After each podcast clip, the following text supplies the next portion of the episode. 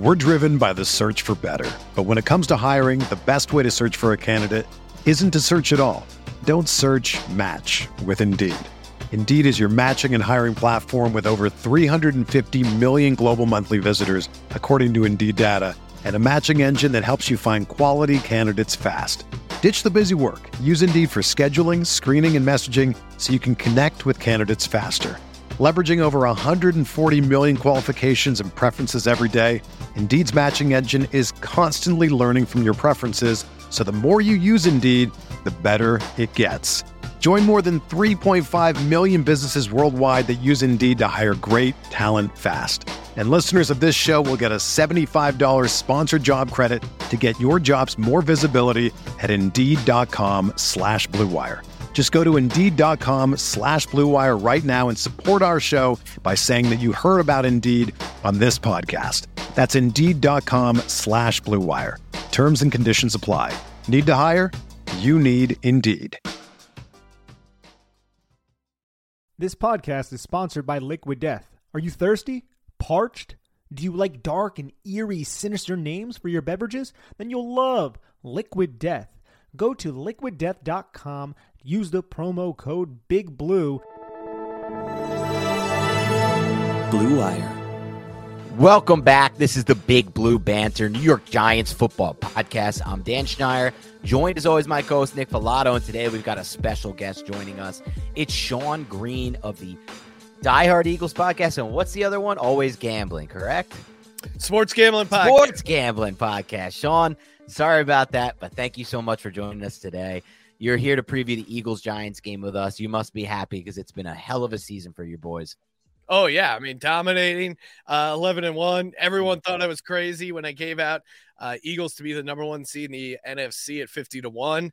Uh, knock on wood that that thing comes in, but yeah, it's it's been a great season. Jalen Hurts having an MVP like season. AJ Brown, I went nuts when they traded for him. I thought he was exactly the type of guy they needed to unlock this offense, and yeah, he showed it on Sunday, and he's been showing it all season. And I kind of want to start right there with Jalen Hurts because the progression of Jalen Hurts is somewhat similar to what we've seen from a quarterback like Josh Allen, who might have struggled a little bit with accuracy. And now it seems like his field vision and the touch that he has on passes over the middle of the field and really anywhere on the football field has drastically improved this season. Do you think that's just a product of the additions of AJ Brown, second year with Devonta Smith, or do you think it's just the work that Jalen Hurts has put in during the offseason and just his true development? Yeah, I mean, everyone thought I was crazy when I said I think Jalen Hurts can make a jump here in his second year as a starter. He started a couple games his rookie year, but that was like a completely different system. Carson Wentz had poisoned the building. And then Jalen Hurts comes in. He has his first year as a legit starter last year. I saw some flashes where I'm like, this kid can throw. He just needs to develop. And he put in a ton of time in the offseason. And you've seen it every level where he's been at, whether it's from high school to college, from uh, Alabama to Oklahoma, Oklahoma to his rookie year, rookie year to second year. He's gotten better as a passer. So to me, it was easy to project that he's going to get better. And then you throw in AJ Brown, a guy he has a, a, relationship with, a friendship with, a guy has a massive catch radius. Like I think I could complete 45% to AJ Brown because the guy catches everything and he's a giant dude. Like even some low balls that are bad throws by Jalen Hurts, when you have AJ Brown with that long frame scooping them up and Devonta Smith as well. And then and then you throw in like second year in the offense you know, Nick Sirianni knowing what to call for him. Um, it's just everything kind of coming together. But really, the dude puts in a ton of work, so he deserves the credit. I, I wanted to ask you a little bit about Jalen, a little bit more about Jalen Hurts before we turn the subject there. What are some of the areas of his game that you think can still improve this year? Or do you feel like he's kind of reached a level where he's really just operating at high cylinder with everything he's done? Is there anything a defense, for example, has tried to take away that he's then struggled with to adjust to, or any kind of throws, any kind of areas of the field that he struggled throwing the ball to?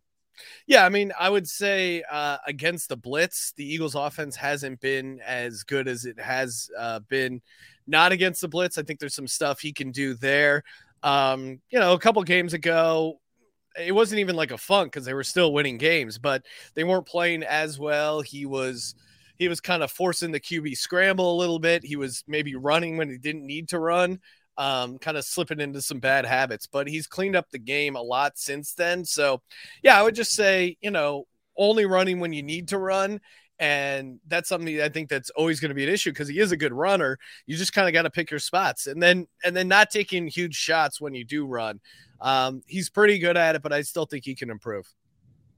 It's funny too because I think the most dangerous part of Jalen Hurts' game, even though he has improved so much as a passer, is his ability to extend plays and what he does with his legs, which coincides very well to what the Eagles want to do philosophically. You guys love to run the football, run off the zone read, and that offensive line you guys have allow you to have such a diverse rushing attack. I remember studying the Eagles film last year, Nick Sirianni's first year as the head coach, and I just felt like you guys used the trap game very well, counter, any kind of power pullers, and that's something that specifically exploits the New York Giants defense because their second level is pretty weak. Can you speak to the overall rushing attack before we get into the passing attack of the Philadelphia Eagles, Miles Sanders, the running backs, and how Jalen Hurts really enhances it?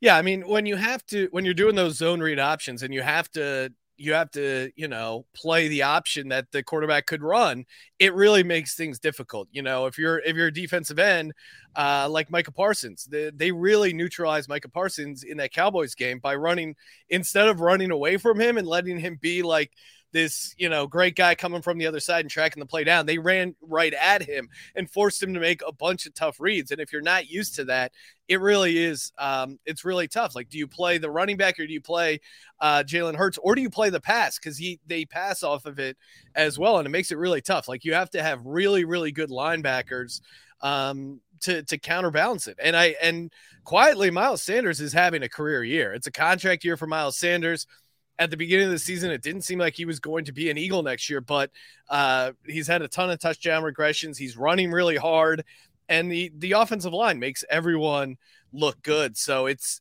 again, it's kind of a combination of all three there. But when your quarterback can run so well, it, it really makes it hard for a linebacker.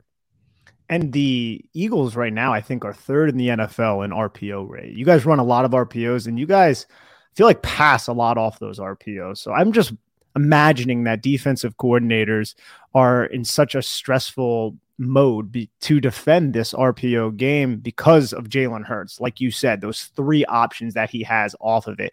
Do you know of any of the primary RPO type of concepts that are ran whenever the Eagles do decide to employ that? Is a lot of vertical? Is it a lot of glance just over the middle of the field? Are you guys a bubble type of team? Do you know uh, exactly what they do off that RPO game?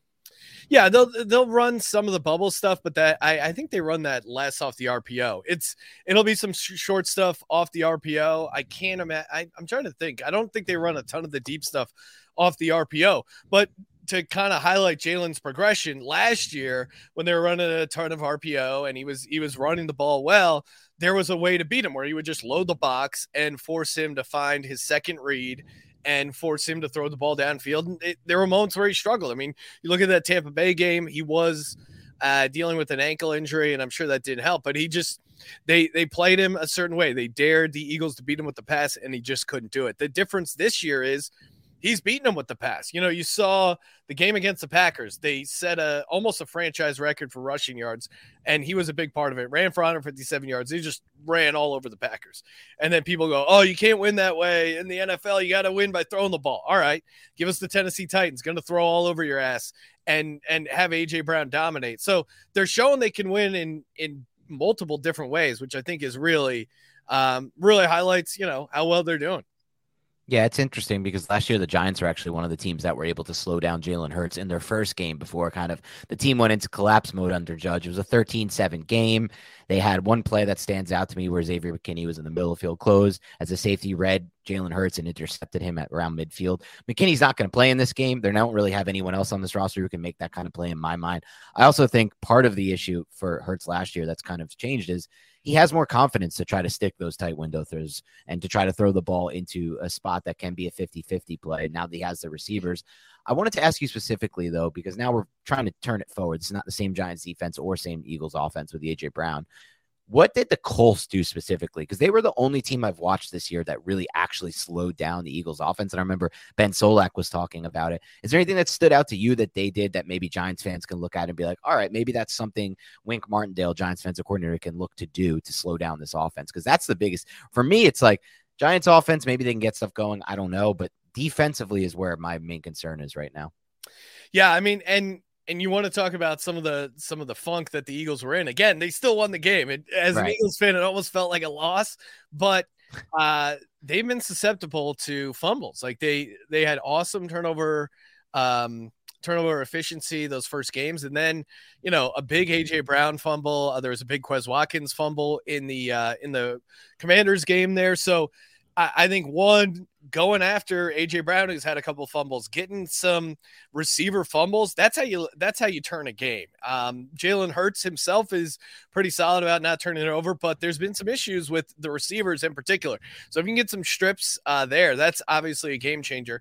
I do think the way they rushed, uh, or the, the way the Colts rushed them, uh, was a smart way. Like they didn't they didn't bring a ton of outside rush because that's easy for Jalen to just rush up the middle. It's kind of that like you know that like uh kind of that muddle rush or whatever it is where they they rush but they don't go too crazy um up the field and that's really where i mean but the packers got exposed doing that where they just they just rushed him like a regular quarterback and it's like guys if you're going to give us that he's going to take it all day it's that it's that fine art of like rushing but not going too hard on the edge sitting back a little bit but then, you know, to his credit, he's been good at reading his progressions and, and finding the open guys. I think he struggled a little bit with that.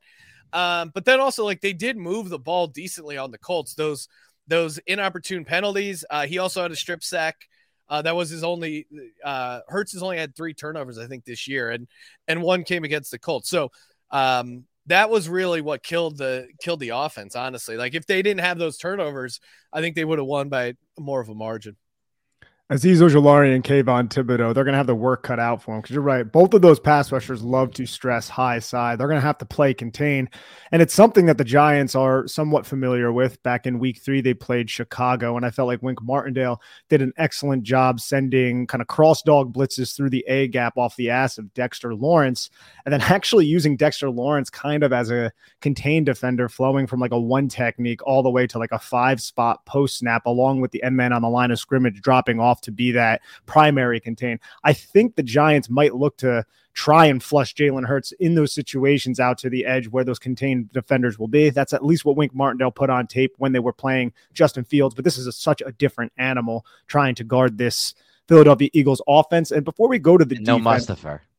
No, yes, no Mustipher, who really struggled against Dexter Lawrence.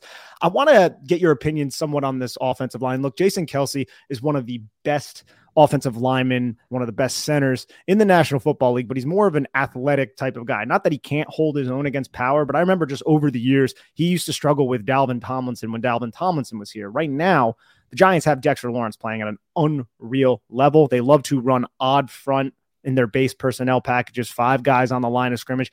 How is Jason Kelce held up in those types of situations, odd front, pure strength against 340 pound athletes like Dexter Lawrence this season? Well, I mean, one, I think Jason Kelce, besides his athleticism, he's incredibly smart.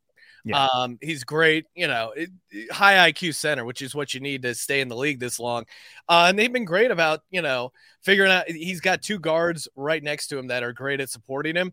Um, he hasn't really gotten destroyed by power, I would say, or like by giant guys. Uh, I would say his issues, honestly, there have been a couple snap issues uh, from Jason Kelce. So maybe that's him getting in his own head or whatever. I think that's been his real weakness uh, so far this season. If there has been issues uh, as far as pressure, there's been a couple moments where Jordan Mailata has had some issues. Um, you know, he's a big guy, but there are some guys, and you know, Kayvon Thibodeaux – uh, would uh, he's probably going to be matched up on him. I'm trying to think which edge he's going to be coming at, but um, he might he might have some shots to beat him with some speed or some spin moves, that kind of stuff. There's been a couple moments where Jordan Mailata has um, has gotten beat, quite honestly. Uh, Lane Johnson having a great year. As you would expect, but I think Jason Kelce's pretty good at working with the two guards next to him, in particular Landon Dickerson, uh, who the Eagles drafted. And I was kind of, I was I was on the fence about the pick, honestly, because he had his injury history in Alabama. I'm like, this dude can't stay healthy. Um, but knock on wood, he has for the vast majority of his early career here. So I think he's going to rely on some help from the guards there, do what they can, and you know, kind of use his intelligence to to figure out the best way. So I, I think Kelce will be okay, but I would highlight he has had a couple issues with the snap.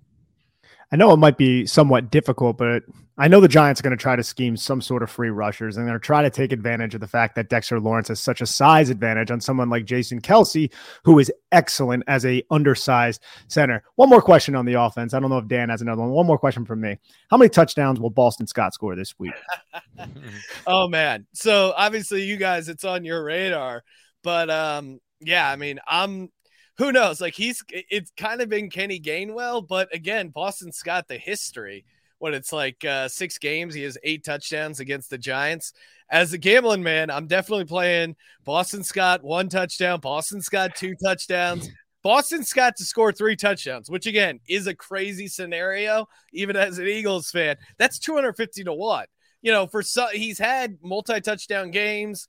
I don't know what it is about the Giants not being able to tackle this uh, this guy, and he's he's certainly he was used more in other years where they weren't as uh, some of it was like filling in for injury and stuff like that. But yeah, I don't know. Like he hasn't had a crazy year, but for whatever reason, this is a matchup he loves. So I'm I'm definitely betting some Boston Scott touchdowns uh, coming this Sunday for Giants fans who aren't as aware of what the Eagles have been or why the Eagles have been able to be this dominant team, maybe see if you can name a player or two players who are kind of been surprise massive contributors, role players. We go by the film every week and we talk about like the high effort players, the unheralded players, maybe a player like that that Giants fans need to and and their number their jersey number. So while we're watching the game this Sunday, we're like, all right, let's keep an eye on that player and and know where he is on the field. Yeah, I mean, I would say uh, TJ Edwards uh, 57. Oh, yes, you would. He... Guess where he's from? Wisconsin, baby. Yeah. I don't have my Wisconsin gear back here. All we do is produce linebackers at the NFL level. Let me just make that clear. Where did he get head? Edwards was a free agent, right? Rookie yeah. free agent. Um, yeah, if they did, he drafted him late round. He's a guy that's just uh he's been flying around. He's been having a great year. I mean, that's the thing. Like, you know, I can't remember um honestly like a, a, a, time where the Eagles linebackers were this strong. You would have to go back to like, you know, the Jim Johnson defense days. It was always kind of a position where, you know, Howie and his analytics, it's like you don't spend a lot of draft capital, you don't spend a lot of dollars on the linebacker position, but they kind of fell into it uh, this year with TJ Edwards having a career year, uh, Kyzir White, who's a little banged up. Uh, but Nakobe Dean filled in for him and looked really good again, the game was a little bit out of hand by the time he got in there, but he he ended up leading the team in tackles and and looked really clean. I think another guy you got to watch is the rookie Jordan Davis, number 90. You don't need his jersey number. You're not going to miss him. Massive dude uh, there in the middle. And, you know, the Eagles, their defensive weakness has been probably uh, stopping the run, right? Like, so uh, with him out, that, that made it even harder. But they signed Linval Joseph. They signed in, in Ndamukong Suh. Um, so they have a pretty deep rotation of dudes that are just 300 pounds. Jordan Davis is a fun watch, and he is a he is a really tough uh, guy to block. Number 90, uh, the nose tackle. And you you talk about some odd fronts when the Eagles are struggling with the run, they will run like a like a bear front, put five guys, put the nose tackle right on the center there, and use that to slow them down. And then I, I wouldn't be surprised if you guys see a lot of that because they're going to be looking to stop Saquon. And I think they're going to feel pretty comfortable with Bradberry and Darius Slay on the Giants, whoever's left uh, receiver wise that you got. So I think I think you're going to see a decent amount of Jordan Davis. Yeah, and I think that's something that we're we're afraid of, right? Dan is oh, we yeah. know what the Giants are going to do offensively. They're probably going to roll out more 12 and 13 personnel than maybe the Eagles have seen recently. And how do you combat that? You come out in that bear front, you come out in that odd front, and you just load the line of scrimmage. And I'm not really 100% certain how the Giants are going to be able to get any kind of offense against that defensive front if the Giants' offensive line doesn't block. So maybe, Dan, I want to get your opinion on this. Dan, we'll bring you here. Do you think the Giants will try at least to use the quick game like we've been talking about all week and maybe a little bit more 11 personnel? I know the Giants kind of suck in terms of their receiver depth, but that might be one way to try and at least generate something on the ground because 12 13 personnel has not been working recently. I think they absolutely have to for a number of reasons, but partially for what Sean was just bringing up. Look, Nakobe Dean is a player who now Giants fans probably wish they took over a Cordell Flott type, right? I mean, was that pick before Flott? It might have been, but a pick, a few picks before Flott, but he'd be no, no. I believe no, I believe the Giants took Ezeudu and Flott over Nakobe right. Dean. and Ezeudu, whatever. But I mean, he'd be a much bigger contributor right now. They desperately need him, and same goes for T.J. Edwards, who would be by far and away the best linebacker on the Giants right now, by far and away.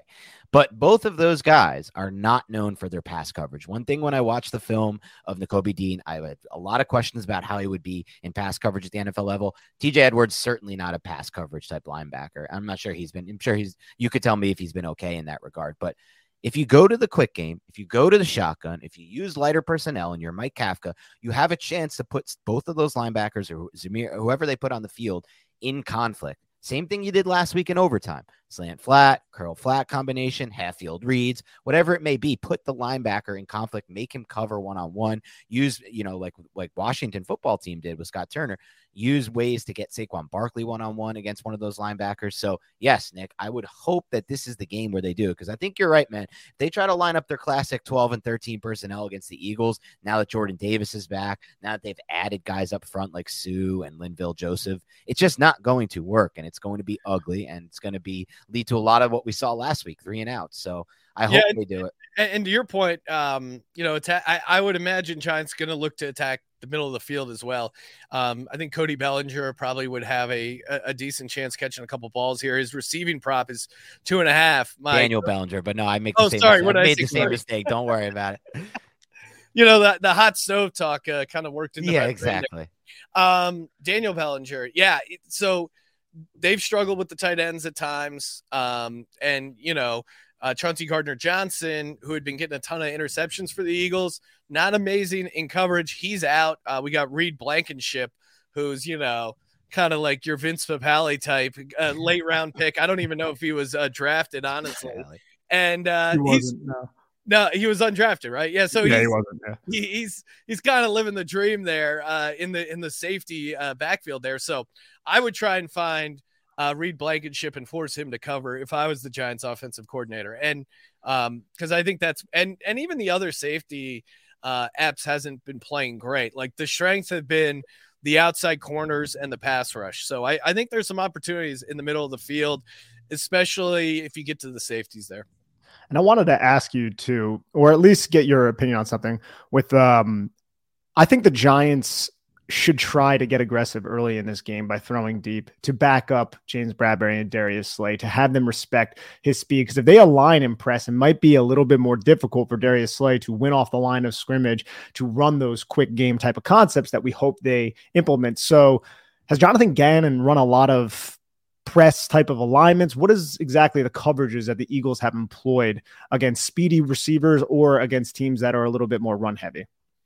Yeah, you know, it it is uh it's weird. I mean, like the Eagles have had historic numbers in a lot of ways this year with their defense. Uh some of that is relying on the turnovers. They've been great at creating turnovers. And again, I I'm I'm optimistic we can get some this week, but what's been frustrating is Eagles fans and you know, uh, like screw John Jonathan Gannon, what are we doing? There have been times where they've been sitting back in soft zones and giving um, you know, receivers in particular, fast receivers, a, way too big of a cushion. Um, you know, Darius Slay is a very good receiver. Is he as fast as he was early on in his career? Maybe not. Um, so I think they there has been some some moments where they kind of play it safe. They sit back a little bit. They wait for uh, the opponent to make a mistake and and you know pounce on them with either a sack or a turnover. So I think I and as an Eagles fan, it is frustrating at times when they sit back in these soft zones. So I think that could be an issue.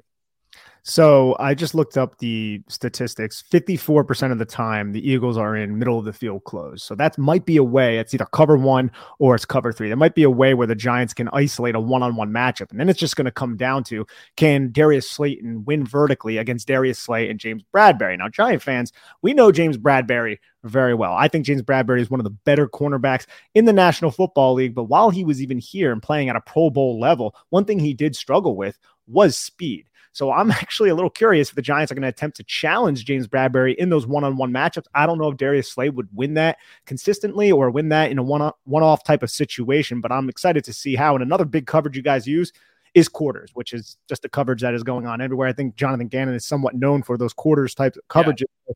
If the giant the Giants catch them in quarters, maybe they can work that quick game, Dan, and, that, and that's a way that the right. Giants can slowly get the football down the football field. Yeah, you nailed it. And they have to because I think they're going to have a much better chance throwing the ball in the quick game at a, when the Eagles are running quarters than running the ball at this stage with heavy personnel. It's just it ain't working for the Giants right now. Josh Ezeudu isn't coming back. Their left guard who they could use in the run game, whatever they've got going, and and I feel like this run defense for the Eagles has looked a lot better. It had that you know like you mentioned earlier, Sean. They had that period where everyone's like, oh my god, this is going to be the big liability for the team, and now especially with Jordan Davis back, I don't know if that's the case at all. And let me ask you too. Oh, sorry, Sean. No, no, I was just gonna say held held Derrick Henry 11 carries, 30 yards. So, exactly. I mean, and part of it is there does seem to be a home road issue there with the run defense as well. I've noticed they played much better at home. Mm. You know, Jersey, it's not that crazy of a road trip. I don't know what to look into it. Some of that was with without Jordan Davis as well. Right. Yeah, I think that's a big factor. How has James Bradberry looked for you guys this season? Great. I mean, again, like that the cornerback play has been really good. Like the the thing that's been frustrating at times is just them playing off and playing soft, like talking about that quarters coverage. But a lot of that I, I think is more schematically. I can't recall like a ton of times where I've been like, oh, Bradberry got beat deep. I was listening to a beat reporter and they were having a conversation of like who is the defensive MVP of this season. He made a he made a pretty good case there for Bradberry. So mm. I think I think Bradberry combined with like the fact that you have Darius Slay on the other side, um, they're they're playing pretty well together. And they're I, to me, I think they're an underrated tandem in the league. Uh, I don't hear their name getting thrown out a lot when you talk about like the best cornerbacks in the league, but especially I think they have like kind of like different skill set as well, which creates some uh, good opportunities as far as like matching up with receivers. Hope Avonte Maddox doesn't play in this game because I feel like if there's one way the Giants can successfully pass the football, it would be against Josiah Scott in the nickel position because Maddox is a pretty good nickel back that you guys have. Has Scott kind of struggled the last few games in Maddox's absence since he's been on IR? Yeah, I mean, I would say, you know, kind of going back to the middle of the field. I I couldn't tell you if it's like, hey, should the safety be here or is this the nickel corners issue? Whatever it is, it just hasn't been as good without Avonte Maddox and without Chauncey Gardner, with those guys being out. Yeah. So I, I couldn't tell you if it's the nickel corner more, if it's the safety. I know Avonte Maddox, he is able to return from IR, but they're doing that thing where they're kind of they haven't activated him yet. They can, will they? I I don't know, but he's obviously a huge addition if he's a go if he's a go. And Sean, before we get out, thank you so much for your knowledge on the Philadelphia Eagles team. I know you're a gambling guy, so you want to oh, yeah. give us some of the best bets specifically for you know week 14 and for the Giants Eagles game. Yeah, so uh, for the Giants Eagles uh, game, I will. Uh, the Boston Scott touchdown stuff is so fun. I mean, him to score one touchdown, if you want to play it safe, is plus 550. I think if you also want to juice it up a little bit, Boston Scott plus uh, Daniel Bellinger, each of those guys uh, to score a touchdown, parlaying those together. That's a that's a real juicy payout. Uh, obviously, I like the Eagles laying the uh, seven there. Don't don't don't lay the seven and a half. Lay the seven. Uh, we're gonna we're gonna mess you guys up. But as far as uh, other bets I like this weekend, I do like Miami uh, laying three on the road it's the road, but it's this this Chargers defense is completely cooked. Uh Tua, you know, Waddle, Tyreek, they're going to have a massive game. And I also like the uh the Jets catching 10 points against the Bills. Jets are dealing with the flu issue, so kind of keep I wouldn't bet that until day of in case uh in case some of those guys are out that are like key guys. But double digit uh, dogs in division, always a good bet historically. And I like this Jets defense. Like Josh Allen is good this season, but he's not that MVP quality. And, you know, Mike White is such an upgrade over Zach Wilson. I just think this game's going to be a good game. And 10 points with this Jets team, the way their defense is playing, and Buffalo's not consistently getting 30 points. So if you give this Jets team 10 points, that feels way too much. All right. Sean, thank you so much for joining us. One final thing before we let you go give us a score prediction on the game and then tell everyone where they can find you on Twitter. Yep. Uh, I got the Eagles winning 31 17. You can follow me on Twitter at Sean T. Green. Check out the Sports Gambling Podcast and the Die Hard Eagles Podcast. And of course, go birds. Oh, no, you don't. How about new? Really cheesy jackasses. I hope that cheese melts your faces off. All right. Thanks for joining us, Sean. Have a great rest of your weekend, my man.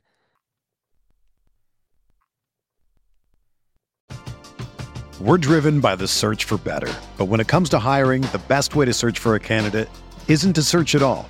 Don't search match with Indeed. Indeed is your matching and hiring platform with over 350 million global monthly visitors, according to Indeed data, and a matching engine that helps you find quality candidates fast. Ditch the busy work. Use Indeed for scheduling, screening, and messaging so you can connect with candidates faster. Leveraging over 140 million qualifications and preferences every day, Indeed's matching engine is constantly learning from your preferences, so the more you use Indeed, the better it gets. Join more than 3.5 million businesses worldwide that use Indeed to hire great talent fast. And listeners of this show will get a $75 sponsored job credit to get your jobs more visibility at Indeed.com slash BlueWire. Just go to Indeed.com slash BlueWire right now and support our show by saying that you heard about Indeed on this podcast. That's Indeed.com slash BlueWire. Terms and conditions apply. Need to hire? You need Indeed.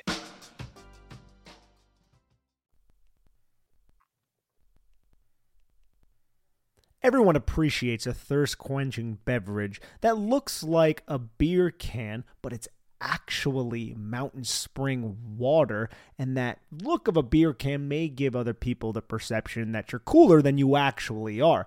But this product I'm referring to is obviously Liquid Death. It's refreshing, it has multiple flavors, and it will help kill, probably brutally, plastic pollution. I've tried Liquid Death and it is thirst quenching when I'm parched. It hydrates me. So give it a try. And if you would like to do that, go get Liquid Death at your local Whole Foods Market, Target, and Stop and Shop stores or Find a Liquid Death retailer near you with their store locator tool at liquiddeath.com slash big blue. That's liquiddeath.com slash big blue. Ready to win money and boost your odds? WynnBET is now live in Arizona, Colorado, Indiana, Louisiana, Michigan, New Jersey, New York, Tennessee, and Virginia. We're bringing the excitement of Wynn Las Vegas to online sports betting and casino play. Exclusive rewards are right at your fingertips with Wynn Rewards on WynnBET. Get in on all your favorite teams, players, and sports from the NFL, MLB, NBA, NHL, golf, MMA, WNBA, college football, and more. Great promos, odds, and payouts are happening right now at WynnBET. From boosted same game parlays to live in game odds on every major sports, WynnBET has what you need to win. Ready to play? Sign up today to receive a special offer. Bet $100, win $100. Download Bet Win. Download the WynnBET app now or visit WYNNBet.com to start winning. Be on the lookout for the WynnBET Win Hour each Thursday from 5 to 6 p.m. Eastern Time. During WynnBET Win Hour, marquee games of the week will have better odds on WynnBET, giving you a larger payout opportunity. Offer subject to change. Terms and conditions at wynnbet.com. Must be 21 or older and present in the state where play through WynnBET is available. If you or someone you know has a gambling problem, please call 1 800 522 4700. Dan, did you see that ticker thing up in the corner that he that had? was that was a pretty cool thing. I, at some point, I'm going to upgrade my studio. I have something really cool that a friend actually just gave me, like a big time Giants memorabilia thing. Um, not huge time, I shouldn't say. I just kind of framed that weird, but something I found insanely cool from one of their greatest years. So I'll bring that. It's a, I'll put it up. I'm going to leave it as a surprise. I'll put it up at some point in the background. I there, was- but yeah, I was a little jealous of his setup. He yeah, had a nice cool setup. Had a And you know setup. what? And I hate to admit this, the hat that he had, I kind of like that hat. Like I'm not a big green guy, but it has the bird on it, and I don't know. The, since the Giants, we're not we're not a team that Ah, Nick, uses Nick, an animal. Nick, Nick. You don't like don't like any. Eagles hats, all right, Nick. Don't you? This, is not. We don't I'm need to like Eagles hats. I'm just telling what I see, man. You know, Alright, I would rather wear that than the stupid of the eagle. You know, just the, the eagle's face. Like I Now think that one better. is Now better. you're talking about stupid little Eagles. I like that. Yeah. I mean, 'cause there was a lot Eagles of green on disrespect. right now, my guy. You have Eagles green on. Oh, there was disrespect there. There was- definitely was. Yeah, I'm gonna have fun with that in post. There was something he was like, "We're gonna kill you guys." It's an easiest matchup of the year. I don't know about that. I mean, Vegas had this at six and a half to start. I think it has moved to seven, so that means the money is coming in on the Eagles. But the Giants. And one thing I think about when I think about this matchup is, I would be curious if Wink Martindale spent any time looking at, and I think he would. Like this is what coaches do. If he spent any time looking at what the Giants were able to do last year, I know they now have AJ Brown, so it's a different situation. But that first game the Giants won against the Eagles in MetLife Stadium, they did a really good job of stopping Jalen Hurts and stopping the run game. If I remember correctly, they actually allowed the run a lot. Like I think the Eagles rushed for a lot of yards in that game, but they Oh, didn't actually allow think you are right. I think I'm thinking of the other one. They didn't allow them to do anything through the air. And then, like, I'm not going to say the Giants got lucky, but the Giants were fortunate because Jalen Reagor dropped like Yeah. three big passes, including one and, right before the end zone. and the Giants won the turnover battle because Yes. Boston Scott fumbled the football like midfield when they were threw a pick in the end zone too. That Aaron Robinson got board. beat by Jalen Reagor, and the ball hit him right in the hands, and he Oh, dropped it. There was a lot of stuff like that, but, But even that's what they're going to have to have to win this game anyway. Luck. I Let's think be so. I honest. think Let's so. be honest. I mean, no, no offense to our Giants that we love. This is obviously a much better roster. Of the Eagles. It's not even really comparable, and it would be a little bit more of a closer battle if we had McKinney, if we had Adoree, if we had a Zoot, if we had all those guys. But with what's left, you've seen the Eagles the injury report. There's it's it's almost spotless. It's crazy. They don't have any injuries. I don't understand how this team doesn't have injuries. Like, are we the only team with a laundry list injury report week after week? It's fucking it's insane at this point. But this is gonna it's gonna come down to luck. The Giants need to get lucky to win this game. It's obvious. I mean, I think we can say it out loud, but it's still possible. The NFL's weird. We could have some luck. But I will say this about luck: you can put yourself in a position to get lucky, and so that's what I want to discuss right now. Something you brought up. I think it's got to be different here from Mike Kafka. I don't think you can go back to the well in this game. I think you have to come out, especially because you're at home. Especially because you're. Why is that important? If you're at home, you can run no te- no huddle and and tempo offense much with a much better ch- likelihood of actually succeeding in it because you're at home, because you can hear the headset, because you have Mike Kafka from the booth and it's quiet on offense, and you can actually get into the checks you need. And so I really think the first possession of the game, the Giants should just come out with shotgun, with lighter personnel, moving the ball with tempo, and just running quick game offense. This is definitely the best chance they have in my mind. I just don't see a scenario where the Giants are going to be to go back to the well. Oh, here's Bellinger, here's Myarick.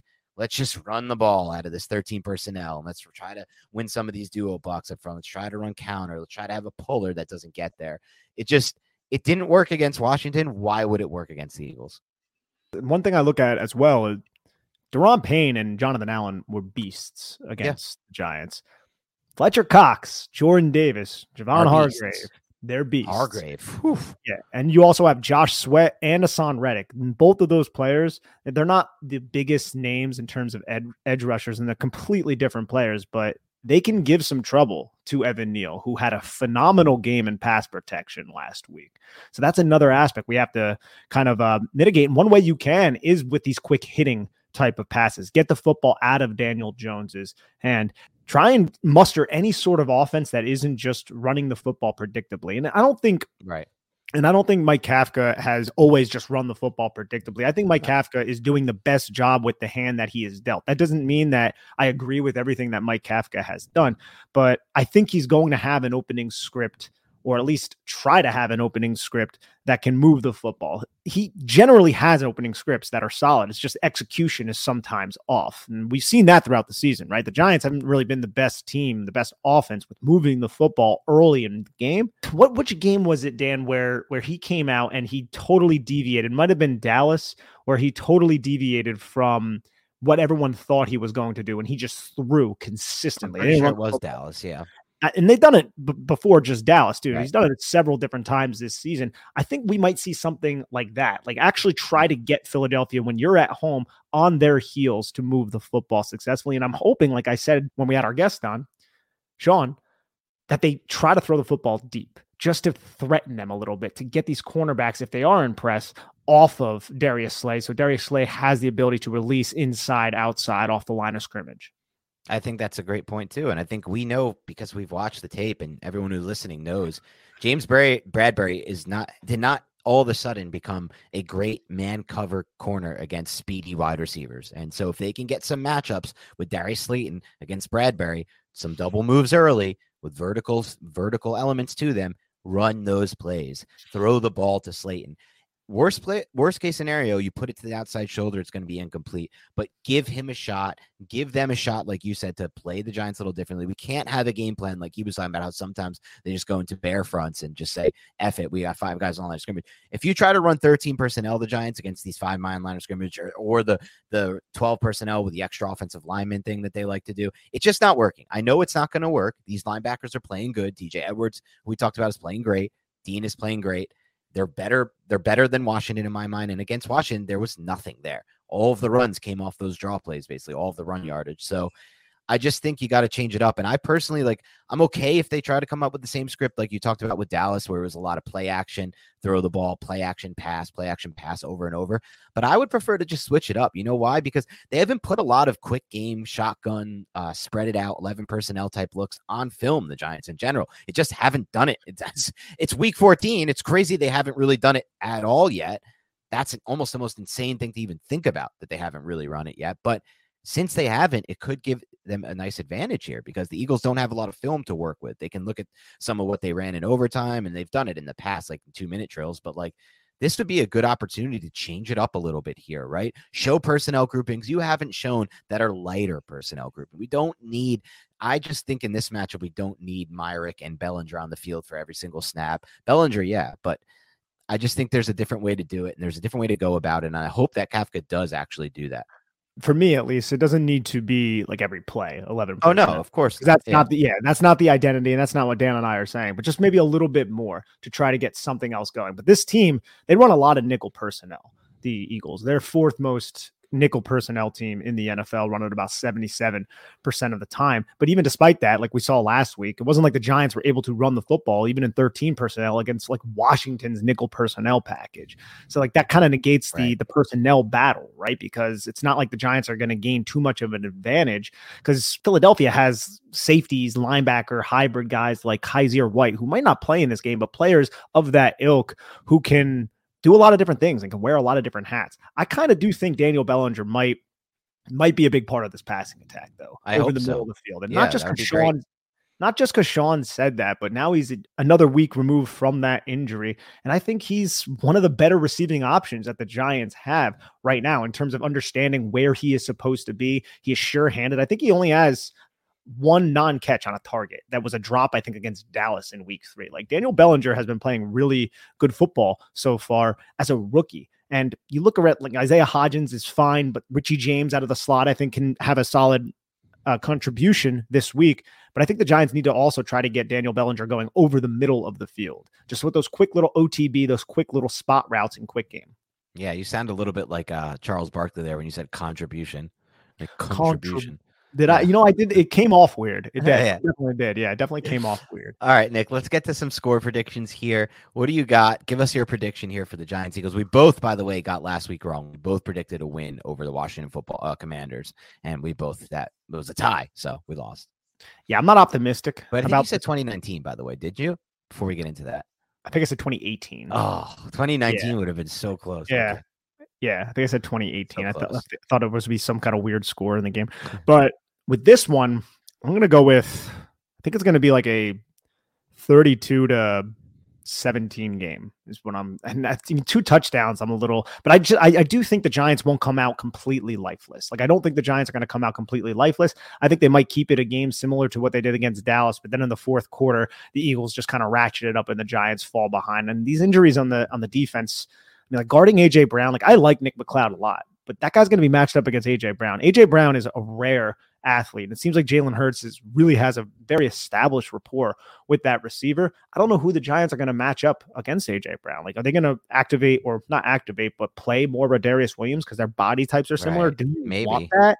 Like, is that really what we're discussing right now? And that's kind of just the state of the Giants at this moment. If you want to bring pressure, there's going to be one-on-one matchups, and we know AJ Brown is one of the best wide receivers in one-on-one matchup situations. So I think it's going to be rough sledding for New York, especially down the stretch of the game. Yeah, this is the first game all year where I feel like going into it, I'm predicting the Giants get blown out. It sucks to to be at that stage. Um, and again, like I said earlier, if they had better injury luck right now, I think this could be a much better game. And I think there is a chance that we could get into like mid Q2 and it's still a close game. But Yeah. as we roll forward, especially we've known that this Giants defense has been really bad lately in third quarters, like really bad at a halftime. I don't know what that is. And, and really end of half into third quarters, like just before halftime into third quarters. So I think that's when the game really turns for the Giants. Defensively, I just have no clue how the Giants are going to stop this offense. None because of what you said the matchups at receiver, the offensive line advantage for the Eagles. And in addition to that, in addition to all of that, Jalen Hurts' ability to run and Jalen Hurts' ability to escape, which we've seen give the Giants trouble at times. And coverage, you know. Right against man coverage, mm-hmm. exactly. The, what does a rushing quarterback want to see every snap? Man coverage. So offensively, I don't see, or defensively, I don't think this is going to work for the Giants. So that's why I kind of want them to come out early and just say, "F it, let's play quick game, let's run tempo, let's try to put points on the board." And like you said, even take some deep shots. I think we could see a. I think so. They're going to have to go to that at some point, whether Kafka likes it or not, and whether he comes out early with it. He's going to have to at some point go to the pass game like he did against Detroit. Unfortunately, he's not going to see him as much man coverage as he did against Detroit, and the personnel is just so much better for the Eagles. So I think we'll get a couple of the garbage time drives, maybe a touchdown and a field goal from garbage time, and that'll get me to 17. But I think the Eagles will probably put up like, uh, I'm going to go with 38 17 Eagles. So, 38. Okay. yeah. And I think there could be a defensive score for the Eagles late in the game.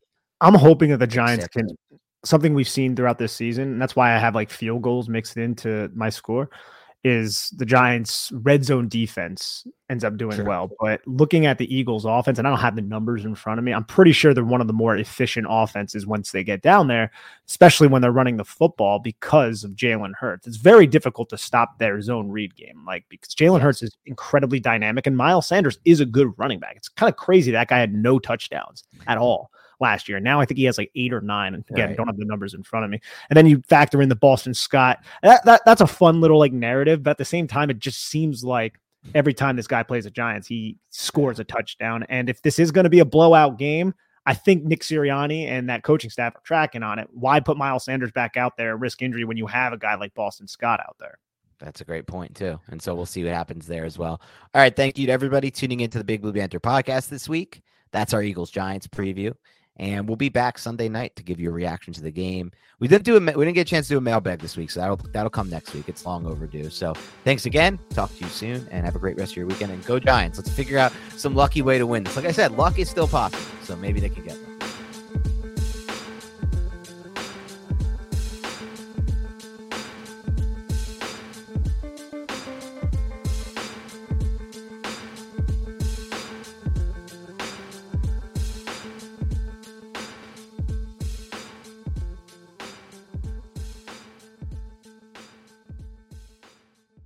Everyone is talking about magnesium. It's all you hear about. But why? What do we know about magnesium? Well, magnesium is the number one mineral that 75% of Americans are deficient in. If you are a woman over 35, magnesium will help you rediscover balance, energy, and vitality. Magnesium supports more than 300 enzymatic reactions in your body, including those involved in hormonal balance. From functional medicine doctors to mental well being and female hormone experts, we all know that magnesium is the one mineral to improve all aspects of well being and health. But which one? Magnesium Breakthrough from Bioptimizers, the trusted choice recommended by leading experts with seven best absorbed forms of magnesium to ensure your body receives the support it needs for overall well being. Go to bioptimizers.com slash balance today and use code BALANCE10 for 10% off. Support your journey to wellness at B-I-O-P-T-I-M-I-Z-E-R-S dot com forward slash balance. Magnesium Breakthrough from Bioptimizers, your foundation to optimal health and vitality.